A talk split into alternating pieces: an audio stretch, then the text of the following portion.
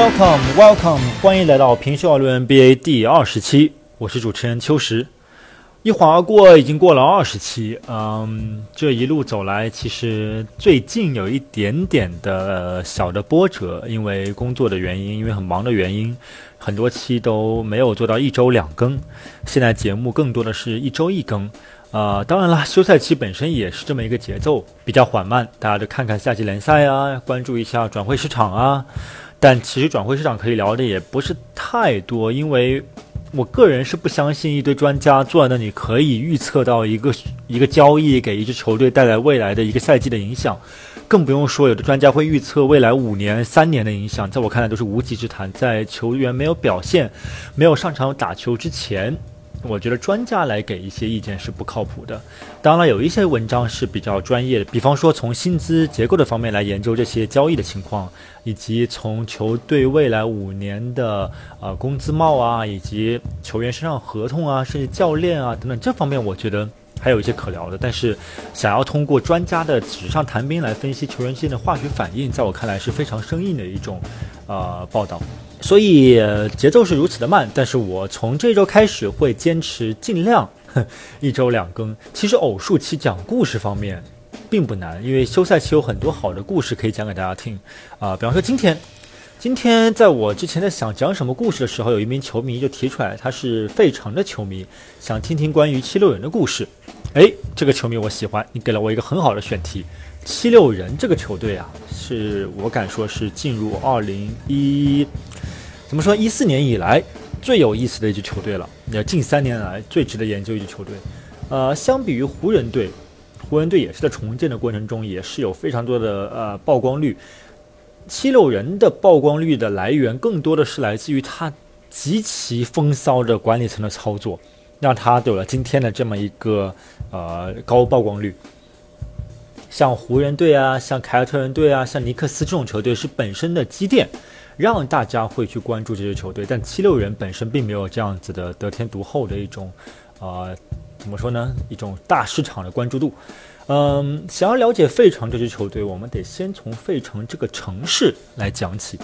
我去过好几次费城，啊，每次去感受都不一样。第一次去费城是是去旅游啊，呃，感觉这个城市首先种族非常的融合，呃，黑人的比例啊，以及亚裔的比例明显。比周围的，比方说纽约啊，甚至还要高一点。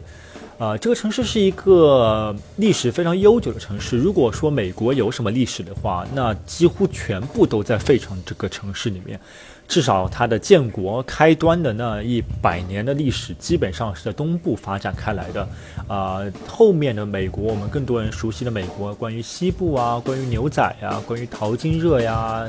加利福尼亚呀，这些是在之后的故事。在淘金热在西部大开发之前，美国的所有的故事都围绕着费城来建立的，所以这是个非常非常有魅力的城市，以及它的 Old Town 就是老城区和它现在的新城区，呃，正在进行非常大规模的改造，为了赶上现代的节奏。以前他们的国会大厦，呃，国会大大楼就是长得像白宫一样的这种呃古典的欧欧欧欧洲大陆建筑，以前政府要求所有的建筑物不能高过国会大厦。哎，这一法令在去年被新上任的市长也废除了，所以从去年开始，费城就允许呃修建高楼大厦。这个所以说政府这个法令对经济还是非常非常有帮助的。这个法令一出，哎，立马就高楼。我前年去的费城旅游，今年再去报道 NFL 选秀的时候，就发现哇。好多高楼大厦在兴起，简直是完全不是同一幅景象了，啊，所以说这部这个古老的城市又重新焕发了活力。呃，讲完这个城市，无疑，其实费城这个地理位置对于 NBA 球员来说，他们是非常喜欢的。为什么啊？费城是位于，如果不太熟悉美国地图的同学们，我给大家讲一讲，费城是位于华盛顿，就是它华盛顿 DC 首府和纽约之间的这么一个城市。它到纽约大概坐火车也就两个小时，开车也是两个小时，呃，两三个小时吧。他到华盛顿也是两三个小时。当然，美国没有高铁，如果美国有高铁的话，就更加方便了。呃，所以它处在一个非常非常可进可退的这么一个位置。给大家举一个例子吧，呃，前一段时间去报道 NBA 选秀，我就去了一个接了一个额外的活儿，就是报一个非洲 NBA Academy，翻译成中文就是这个 NBA 的青训营。哎，他们办的一个慈善晚会。啊，当然，非洲人的慈善晚会啊，确实比较活泼。他选在一个夜店里面，一进去就是哇，群魔乱舞，就是夜店音乐造起来，然后大家扭起来、跳起来，脏辫儿、hip hop 一起来呵呵，很有意思啊。呃，他们的文化确实比较张张扬开放。你要是去一个白人的慈善晚宴，那就是一堆人拿着鸡尾酒啊，拿着 champagne 啊，拿着呃白葡萄酒在那碰杯，在那聊天，穿着西装革领的，不是。非洲人的宴会绝对不是那样子的。去了以后，我们就等一两个球员，等谁呢？等这个 Chris Paul，等保罗。结果保罗最后没来，但我们等来了谁？等来了恩比德。据说呀，这个恩比德是经常出没于纽约的各个场所，呃，只能说是场所哈，因为我不确定是夜店还是什么，而且。啊，其实夜店在中国有一点点呃赋予不同的意义。比方说，一定是在说起夜店，大家就觉得是去喝酒，是去把妹，是去呃玩乐的。但在美国，其实夜店就是一个社交的场所。美国人他们真的没有什么很多的社交场所，他们没有烧烧烤摊，他们也没有呃饺子店，他们也没有他们的饭店没有包间，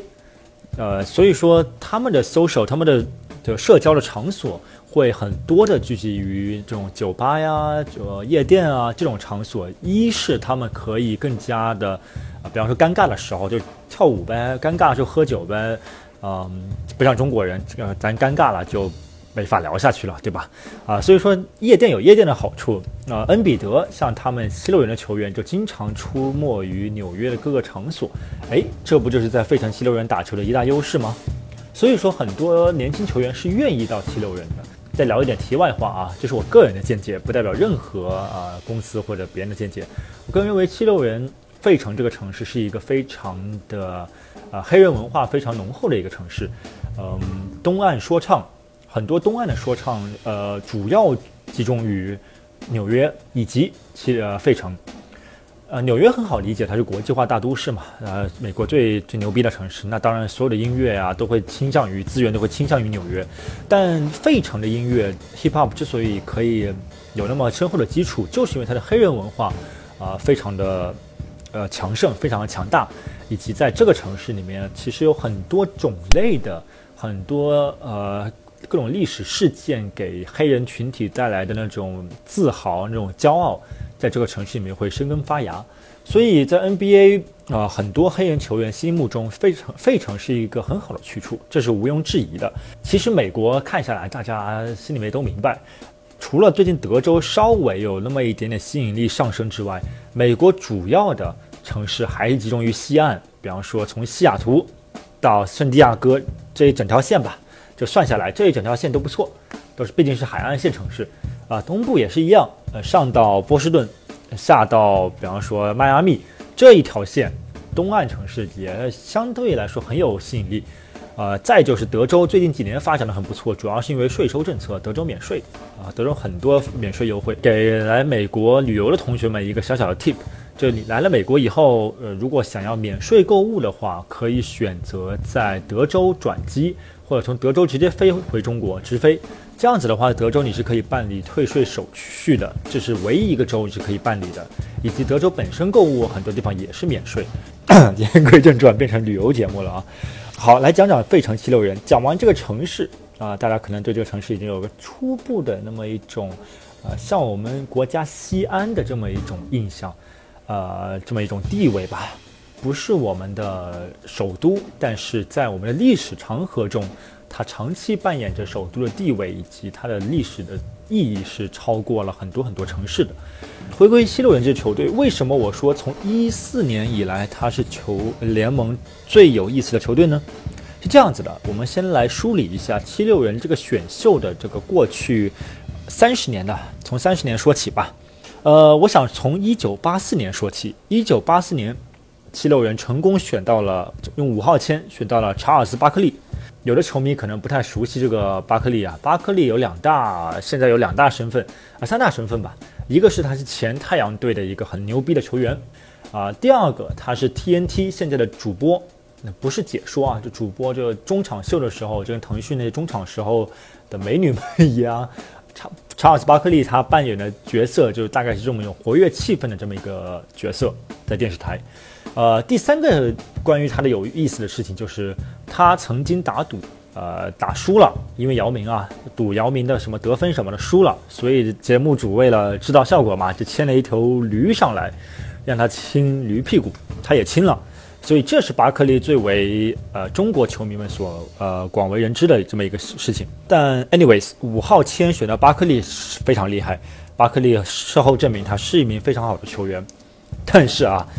他们没有留住巴克利，没有留住巴克利不说，啊，时间往后推。这一推就是九年，在这九年里面，呃，七六人虽然表现还可以，但是没有任何高位选秀权。直到九三年，慢慢开启了重建的路程。二号签选到了一个肖恩·布拉德利，这个是个白人大个子，啊，很高的个子，NBA 前五啊，历史上。啊，当然非常笨拙，而且身材非常的纤弱，而且是德国裔的球员。后面在诺维斯基的呃召唤下，呃选择了德国国家队，为德国篮球做出了很突出的贡献。但是最为球迷们所了解的是，他曾经被麦迪惊天一扣，啊，奇扣的人就是他。所以七六人选了这么一个倒霉倒霉角色啊。当然他本身职业生涯还可以。打了那么大概十年吧，十三年吧，我记得是，呃，七，呃，十三年吧，我记得是零六年退役的，退役以后就当了一名老师，在一个给残疾人教授篮球的这么一个组织，其实是非常非常好的一个正面的一个形象。然后九五年，两年过去，七六人就选中了斯塔克豪斯。呃，这也是一个大家比较熟悉的一个人，呃，斯塔克豪斯，by the way，是这个小托马斯的偶像之一，在 N B ESPN 最新的一期杂志里面，小托马斯列举了他几个偶像，其中一个斯塔克豪斯就是他的偶像之一，呃，再就是九六年。九六年这个，我想听我播客的几乎所有球迷都会知道九六年的状元是谁。没错，他就是艾弗森。艾弗森被选中了，大家可以看啊。我们先不讲艾弗森啊，艾弗森有太多太多故事可以讲了。我们先把它抛在旁边，来讲一讲七六人得有多么大的勇气去选择艾弗森这名球员。要知道那一年的天赋是爆表的，那一年有科比，科比沦落到了第十三位。他们会选择艾弗森这么一个小个子球员，身高不到一米八。当然了，事后证明七六人的眼光是非常非常正确的。艾弗森在七六人的历史上就是当之无愧的，啊，我个人认为至少不说第一吧，怎么说是，不是一就是二。插一句嘴，就是我们去七六人报道的时候，经常会去他的这个训练营，他的训练场馆是刚刚修建的一个 NBA 目前来说最高水平的一个训练中心。啊，锃亮的地板啊，那个空调开的那样猛啊，然后外面是呃迎着那个穿过费城那条河，然后鸟语花香，里面咖啡什么应有尽有，就是随便吃喝。我们去了也随便吃喝，各种能量棒啊，各种坚果类的食品啊，水果随便拿。呃，然后是非常非常现代化的，大概有那么我数了数，至少是五块球场吧，五块完整的木地板的球场。供七六人队使用，与之对比，大家不要觉得 NBA 球队的这个训练设施都很牛逼啊，不是的啊。比方说这个纽约尼克尼克斯，尼克斯的训练场馆它就不牛逼，它就在曼哈顿的那个码头旁边有一个那种大家见过那种像停飞机的那种厂房，那改造的这么一个篮球中心。这个篮球中心的这个水平啊，为什么说它比较低呢？它甚至。是开放给外面的，而且尼克斯不单单使用这一个训练中心，尼克斯是使用多个训练中心，因为他没有办法，他没有办法在曼哈顿啊寸土寸金的地方来寻找这么一个训练中心，啊，篮网队就有自己的训练中心，也是 NBA 目前来说水平最高的训练中心之一。为什么说起七六人这个训练中心呢？是因为我们去的时候发现艾弗森的雕像。就在一个非常非常明显的地方摆着，然后我们就问这个训练中心的人，我们说这个艾弗森没有给七六人带来冠军啊，但是他在七六人们呃七六人队的心目中，他们他是个什么样的地位？人家这个不是我说的啊，人家自己球队的工作人员说，艾弗森绝对是 top two，就数一数二的那球员历史上的球员之一。再往后九七年，你看七六人队的选秀有一个非常有意思的现象，就是他在一九七三七四年连续选了第一选秀和第二选秀状元和呃榜眼，九六和九七年又连续选了状元和榜眼，所以说你看七六人的运气，他的管理层的这个高瞻远瞩还是有的，还是有水平的。啊，能够做到这么精密的操作，让连续两年可以重建的道路上可以连续两年选择啊前三的选秀，这是非常非常不容易的一件事情。啊！大家不要 瞧不起七六人的管理层啊，虽然他们队医稍微差了点，呃，这是玩笑话。时间就跨度到了二零一四年，一四年他们用第三选秀选中了恩比德，恩比德是一个来自非洲的球员，这也是为什么我会在非洲那个夜店的 party 上面见到他。啊，by the way 啊，他对 ESPN 的这个态度相对来说有一点点的呃一般般吧。他前一段时间刚刚发了 Twitter，说这个呃 ESPN 的电视台犯了一个犯了一个错误，把那个数据标错了。他立马就说 Whatever network it is，然后意思就是说有点 嘲讽我们公司。呃，然后一五年他们用第三顺位选中了奥卡福。啊，一六年他们就选中了本西蒙斯，今年又选中了富尔呃福尔兹，所以你看啊，从一四年开始选秀就没有，大家就离不开七六人，那你怎么都逃不开讨论他，足以说明这个管理层至少在赚眼球方面，先不管这些新秀打得如何吧，他们都是非常非常具有未来的这么一群年轻人。大家要知道，NBA 有很多球队不仅水平差，连选秀权都捞不到。这我就不用列举了。我比方说随便选一个篮网队，那篮网队就典型的自己打的臭的不能再臭了，选秀权还一个没捞着，啊，就这么一个球队。呃，所以说大家看对比篮网队的对比七六人队，你先不管他的新秀们打了打的如何，受伤情况如何，有没有被伤病困扰，anyways，他们的管理层的操作是毫无问题的，在我看来是一流的操作，至少联盟前五操作。他们没有被老将，没有像小牛小牛队那样子，出于忠诚啊，以及自己的帕森斯那种垃圾合同的束缚下，没有启动重建。他们也没有像湖人队一样，轻易的就把像迪拉索这种好的球员给了篮网队，就换了一个洛佩兹。嗯，他们非常相信自己选中的年轻人，并且给他们很多时间，给他们很多耐心。啊，所以这是我非常非常佩服七六人队的一点。所以大家不要再嘲笑，当然了。有的球迷们当然可以有资格嘲笑七六人，因为或者说同情他们，因为因为他们从一四年选中的选中的球员中，只有一个人，奥卡福是打了那么是在第一个赛季打了那么几场球的，恩比德啊、西蒙斯啊和和今年的富尔呃福尔兹，当然最近的消息说他的伤伤病没有问题，但之前啊不管怎么说，很多新秀至少恩比德和西蒙斯都是第一年就报销了。这种运气也是没谁了，所以说，呃，除去运，除开运气之外，七六人的操作是一流的。如果一支球队有底蕴的话，我们来说像凯尔特人啊和湖人队啊，啊，他们都不会沉沦太久，因为他们有底蕴，以及像热火队这种有帕特莱利坐镇的球队，也不会太差。啊，有这种牛逼的人，毕竟有牛逼人的本事在在那里。呃，所以在说起底蕴的话，我个人认为，在讨论 NBA 球队的时候，这个七六人队无疑算是有底蕴的球队之一。不管怎么说吧，是是一支拿过冠军的球队，并且这一届管理层的水平，我个人认为是非常之高的。呃，能够做到如此的摆烂，能摆到这个程度，并且成功，也不是一件容易的事情。大家一些老球迷可能会记得乔丹买下的球队山猫队。那是从我看球的时候，他丫就开始摆烂，啊，摆了这么多年烂，摆到最后，这个球队都不叫山猫队了，啊，夏洛特黄蜂队，黄蜂队现在还是一个处于一个非常尴尬的一个境地，这就是摆烂不成功的一个非常典范的一支球队，啊，所以说能够摆烂成功，啊，是也是一个本事。啊这就是今天的主题。今天之所以讲费城七六人队，就是想给大家梳理一下这个管理层过去这么二十年里面的一些非常在我看来非常成功的一些运作，以及呃这个这座城市本身的底蕴和它 NBA 联盟的底蕴其实是相吻合的。最后说一个小八卦啊，用这个小八卦结尾。大家很多人很看好这个本西蒙斯，呃，球队最近也说他想自己自己想打控卫，呃，在我看来，他也只能打控卫。为什么？我是不太对他的实力是不大抱有信心的。就是我们去采访的时候，训练场没有人，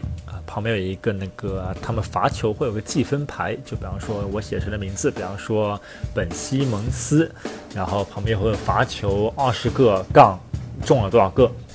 啊？当当天啊，其实他们刚刚训练完，所以我去的时候，我们去的时候，我就看到那个板上面写着。本西蒙斯二十投六中，呃，就因为这么一个小八卦啊，我决定站一个边，今年谨慎看好本西蒙斯的第一个赛季，正儿八经第一个赛季，谨非常谨慎看好啊。我认为一个作为一个控卫球员，虽然他很高啊，啊，非常高的身高，打这个位置，首先就已经面临非常多的困难，困难，更不用说。啊，他的罚球，在我看来，他的投射，啊，不管那个数据，我首先那个数据一定真的，不会有人故意为了黑本西蒙斯在上面写一行字，那是绝对不可能，这是他们自家孩子在训练中只能投出二十投六中的罚球成绩，不管是哪一个时候，不管是感冒也也好，不管他是开玩笑也好，在我看来，都不是一个快要进入二年级的一个这么一个成熟球员的应该有的数据，所以相比之下，我更看好如果健康的话，啊，恩比德。和今年的福尔兹是更能够带领七六人崛起的这么两名球员。好，感谢收听这一期平胸而论 NBA。呃，有球迷问我说，要不要开通这个微信公众号？其实我个人也在犹豫之中。一个是，首先一个是这个收益比并不是太高；第二个，很多球迷们看了微信公众号的文章以后，可能就至少我是这样子的，只要有文字，我就懒得去听这个播客节目了呵呵。呃，但是我会考虑，我会很仔细的考虑这一个建议。谢谢大家的关注，谢谢大家建议。然后我最近在喜马拉雅开通了问答这个环节，也是有听众们邀请我。啊，价格是两块钱一次，大家想问就问。其实我是想免费的，但是我又不想一块钱一次，显得听起来很寒酸，所以我就提到两块钱一次。啊，欢迎大家来问问题。当然，我觉得个人，我个人觉得不需要通过付费的方式来向我问问题啊，可以通过留言的方式。啊，但如果你想听一个，比方说长一点的两到三分钟的一个回答的话，是完全可以通过问答方式来向我提问的。大家可以通过喜马拉雅官方 APP 以及。蜻蜓 FM 官方 APP 以及苹果官方播客 APP 来关注《平胸而论 NBA》这一档节目，啊，我们下一期再见。